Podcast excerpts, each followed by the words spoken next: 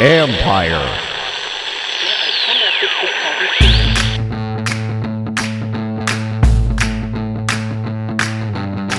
Hello and welcome to my podcast. Do me a favor, subscribe to the John Keim Report wherever you get your podcast. You're watching on YouTube. Hit that like button, hit that subscribe button. You can find us there as part of Ampire Media. That's A M P I R E. Always much appreciated when you tune in. And don't forget, you can read my work on ESPN.com. I'll have a story up Monday about the importance of those two day joint practice sessions with the Ravens. I'll have a recap of all those practices, of course, as I've done every day throughout training camp. We have a practice report, so stay tuned for those. But today it's Sunday. I think it is Sunday. Yeah, it is Sunday. So I'm going to have a practice report about today. Now, one thing to keep, one thing for you to know that I did do a, a game recap for Saturday. If you haven't watched that, haven't listened to it, go back and give that a listen. So today it's going to be kind of a, a talk about what a little bit about what happened out here today but then also about some more about the games, just some things that I didn't include that I had wanted to include. So today, pretty much of an easy practice. They went about an hour and 40 minutes, and they're going to be in pads Monday. Uh, right now, scheduled to be Monday, Tuesday, Wednesday. So there are no pads today, no shells, really just an install day. So they're installing plays going over situations kind of with a uh, the scout team or the show team as they like to say uh, so it wasn't it wasn't necessarily pre- preparation for Baltimore as much as installing stuff, seeing how it looks against a defensive look, etc. So really kind of an easy day. Some things to note from this: Saahdiq Charles did participate during the, inst- during the entire practice, working at left guard. Now Chris Paul went in there at times as well. And it's noteworthy because that's the first time Charles has been in a full team situation eh, other than just the basic install against no defense. And since he heard it, since he had the minor calf injury, so I don't know what that means for him this week, but it's a step in him certainly coming back.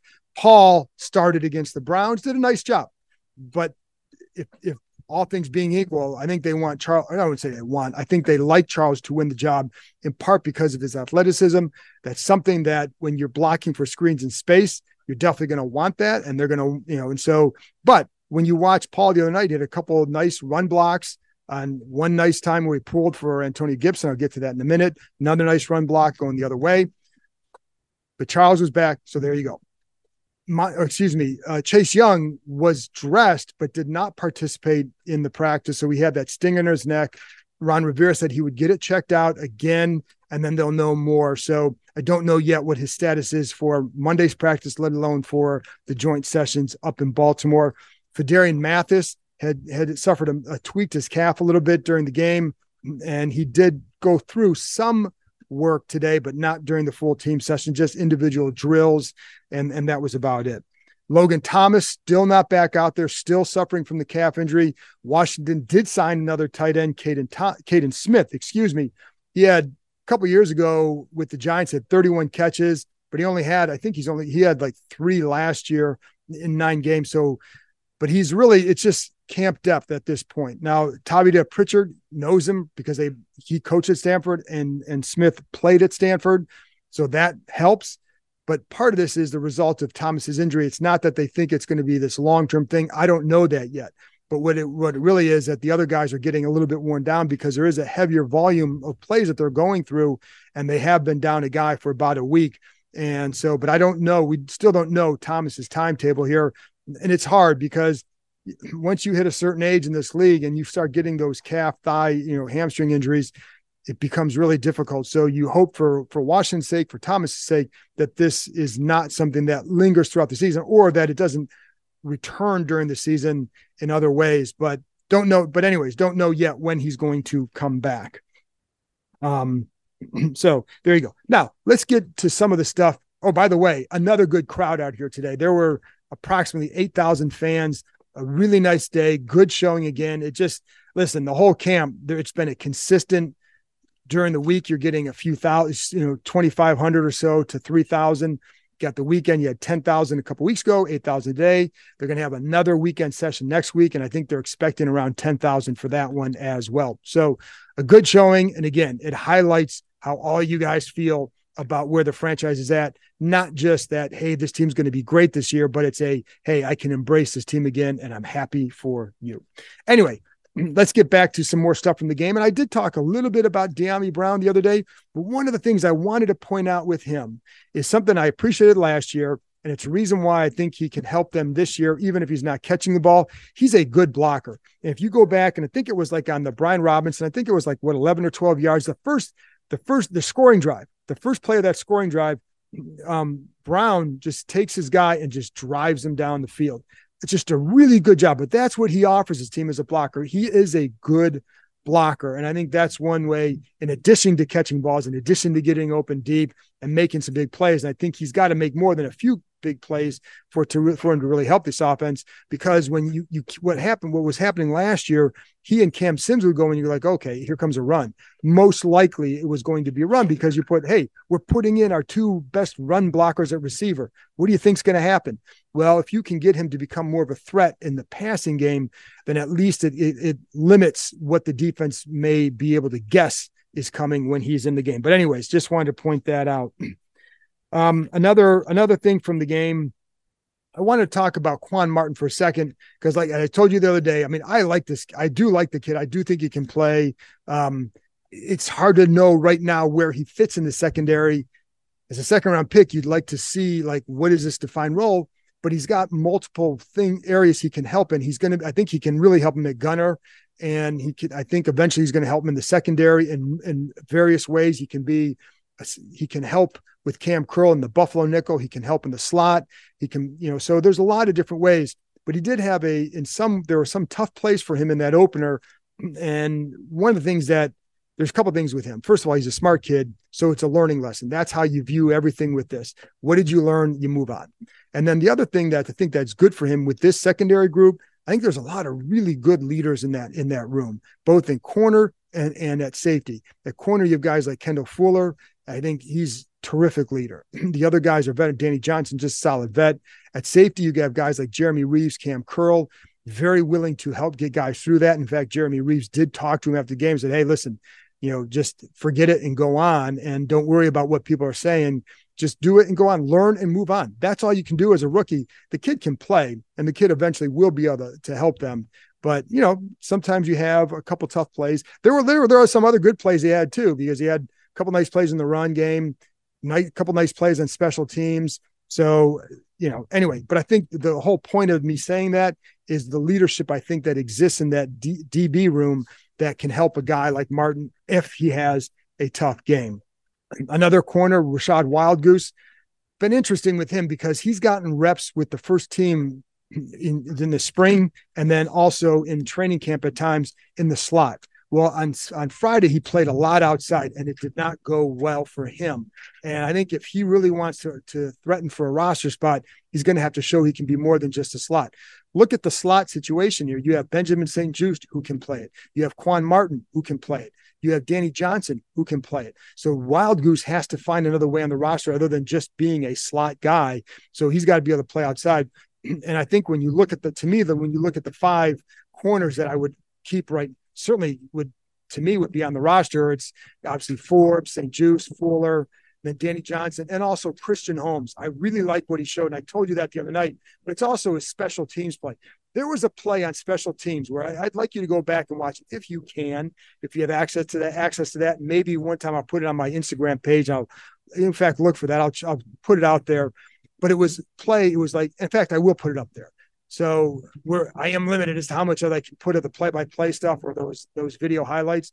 Very limited as to what I can do with that. But I want to show you this five-second clip from that because he just he's double teamed as a gunner, gets through the double team, met by another guy, and just kind of drives through him and drives his way to the ball carrier. He doesn't make the tackle, but it's a really good physical play that gets these coaches excited for that. So that's why, like, you know, to me, Holmes would be on there. Then it's like, do you do you keep a Wildgoose or Tariq Castro-Fields or someone like that? So if you keep a sixth guy, and I think you could probably sneak them onto the practice squad.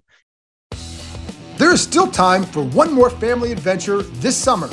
The country's largest climbing and zipline park is open seven days a week until Labor Day, with eight different levels, 16 courses, 250 climbing obstacles, and over 4,000 feet of zip lines the Adventure Park at Sandy Spring, located in Montgomery County, Maryland, is the perfect place to spend the last few days of summer.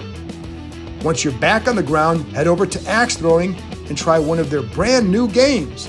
You can play Battleship, Blackjack, throw at traditional targets, or even upload your own images.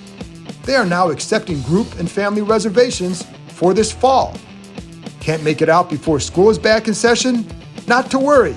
The Adventure Park is open Friday through Sunday every weekend this fall. To end the summer right, listeners of this show can now get $10 off any ticket by entering the promo code KEIM23DC at checkout. That's KEIM, K E I M 23DC at checkout. There's still time to get outside and join the adventure at theadventurepark.com. One of the other things I wanted to talk to about um, from the other night is footwork. Because there's, when you're, this is why preseason is good because you get to work out these things. And it's why I think these joint practices are huge because you get to work on all these things. But the footwork, even for Sam Howell, he has come a long way. It's the number one thing they have worked at with him because the footwork that he performed with at, at, at North Carolina is dramatically different than what he's doing here. And even though he's run the RPOs, there are still things that he's got to get used to in that for how they want to do it. For example, on the first run by by Brian Robinson, I think it lost a couple yards where it looks like where Leno does give in the give up the inside pressure, but on that one it's an RPO. So you're trying to sell run or pass. But if you're not, but you know, if you're the quarterback, you got to be dropping back a little bit and allowing Robinson to stay flat, which then takes away some of that threat of the inside pressure. Maybe he can get around that if you know, and I'm not, you know, you I'm not saying that Leno handled it great. You could block better, but then one mistake kind of compounds another, and that's what you don't want because the guy can make a mistake or get or lose on a on a on a pass block or a run block, but the guy can still make a play if everything else goes right. And in this case, they want they would want Robinson to stay flat because again, RPO, you want the quarterback being a threat to throw the ball, certainly making it look like he might throw the ball. And then if you hand it off, then he's still have that path and you can get around the edge. So just those are little things that you can that pop up in the preseason that you you say, okay, you've got to work on this. But that's why these practices, it's great. That's why it's great to play in a game. And I'm glad they went and you know they had those guys play as long as they did because I think they saw they felt they saw some improvement throughout. Um, so, and the other guy was um, Andrew Wylie. And I told you the other day, he's got a tendency to overset. And what happens when he oversets too, you watch him and his hips start to open up. So he almost leaves a path, whether it's inside or outside. When those hips open up, you're giving the defender an invitation to take that lane.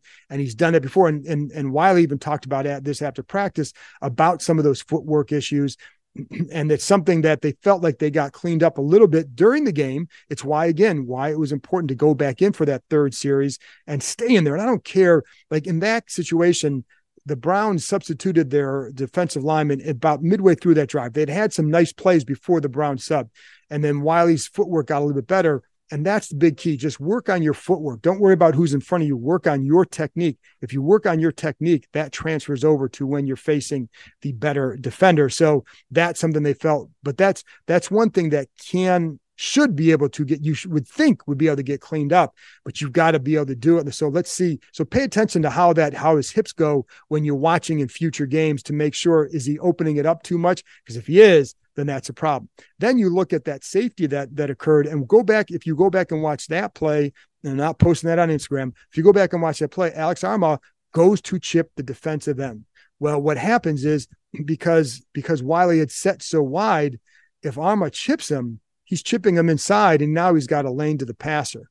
And if you look at Sam Cosmi, the the right guard, he's blocking down. So clearly, there was a somebody didn't get the assignment because Cosmi blocking down, Armah's going to chip, which tells me it's which Wylie's got a set inside, and then you he could chip the guy back inside to him, slow him down, give Howell more time in the pocket. Those are the little things that that add, add up to make a difference. Yes, he lost on the play, but he also mishandled the assignment. But again, he knows that they know that, and so that's what gets corrected. That's a correctable mistake.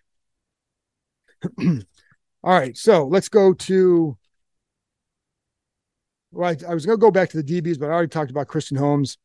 Um, also, today in practice, one thing, and I told you this a couple days uh, last week or so that they were going to give Ricky Stromberg some reps at guard. Well, he was working at the right guard spot with um, during some of the team during the some of the team drills during the install period. And so don't be surprised if he start get well, I told you he's going to get some work there and now he is because if he wants to be active on Sunday, he has to be able to play another position. If all he is is a center, he's not going to be active all year. So there you go. Because Tyler Larsen would be the guy because he can play center, he can play guard, and they need him to be able to play guard if they want if he wants to be active. And we'll see how that goes. I also thought when you look back at the offensive line play, and I know, listen, everybody's going to be critical of it, myself included. There were some plays that just you, you can't have happen a lot, right? If you want this offense to to be anything. But I did like some of the run blocking here, and I think the run blocking in practices have been fairly good. And I, I liked there was a couple double there was a double team um Cosmi and Nick Gates on Dalvin Tomlinson. I like the way Gates gets his feet around and uh, Cosmi catches him, allows Gates to get his feet around. Cosmi works off seals a hole five yards, just a good solid run. I brought up the first run by Robinson, some good blocking on the edge. Cole Turner, Charles Leno also with good blocks in that one. Seven yard run. It was Cosmi and um, Wylie with a good double team. And then you had Chris Paul pooling, told you about that earlier. Chris Paul pooling and Cole Turner with the good block. And, and Antonio Gibson splits uh, Turner and Paul for a seven yard run. So just a nice job by that group. So even though there were some plays that you don't want to see, and, and one of the one of the questions you're going to have, or anybody's going to have, is can these tackles hold up in the NFC East? Because as my guy Bram Weinstein has pointed out, the NFC East is full of good edge rushers. So you're going to need really good tackle play. But that tackle play can also be helped by, I think I told John Bates is a strong blocker on the edge. That can help. The chipping, the uh, the fullback, as long as you're playing the technique right, that's going to help as well. So, but individually they do have to get better there. And one of the things i was talking to nick gates about this with the joint practices how important they are. And his response was it's like you know for me you know if you talk about real estate it's location location location. He said it's reps reps reps. They just need more reps. They're going to get a lot of them this week. Another guy and i know some of you asked me about him and um, was kaz allen the returner slash receiver. So I like I like what he showed. So showed some good quickness as a returner, and I think he's going to be one to watch over the next two weeks. But when we when Ron Rivera was asked about him, and you can always kind of tell what coaches are thinking with guys, and when you want to be able to maybe protect a guy, so maybe if you can't keep him, you want to keep him on the practice squad just in case. So you don't want to let people know some true thoughts about them. And you heard it with Mason Brooks when he talked about him having a long ways to go. And, you know, he does have a ways to go, but but he also has shown that he can can he'll be able to play. I think Kaz Allen is a little bit like that as well. So when Rivera was asked, I think JP Finlay said he was interesting, and Rivera said he agreed with that word. He also said that he had, felt he had a long ways to go. So you know that makes me wonder either you know you're trying either you're trying not to you know you're trying to keep him quote unquote hungry or you're trying to make sure that no other teams are going to to hear him and say like, "Oh, this is the guy to pay attention to." Because if he doesn't, if he makes a big play on the return game, it's going to be hard to to let him to expose him. If he doesn't, then you can sneak him. You can probably sneak him through. And I think one of the things they like is that he spent a lot of time at UCLA at different spots. That they're that they that I think they like having him have the ability to stay at one spot, work on that returner slot, that kind of stuff. So there you go. And also, last thing, on that goal line stand late on the on the defenses one series, the goal line stand. Um, you know, just a nice job by the line. So Nick Chubb not in there, but the line did a good job against the Brown starting line. So we'll just go with that. I, we talked about Emmanuel Forbes with a nice tackle on the line there Cam Curl was able to fill the hole, but it was Forbes's quickness and aggressiveness getting to the ball carrier that made it. But the other guy who made it, and he also made the last play, was Montez Sweat because Montez kind of slashed inside, takes two blockers and drives them back just a little bit where it's harder, where the back has to come now outside. And that's where Forbes was. And then the next play, Sweat was dashes inside, goes and makes a play. Just two really nice plays by Montez Sweat. The kid's having another good camp. Again, one word with him is finish. If he can finish, dude's going to get paid. So, anyway, that's it from me. That's a practice report for Sunday, August 13th. Anyway, I'll be back on Monday with another practice report. So, I'll talk to you next time.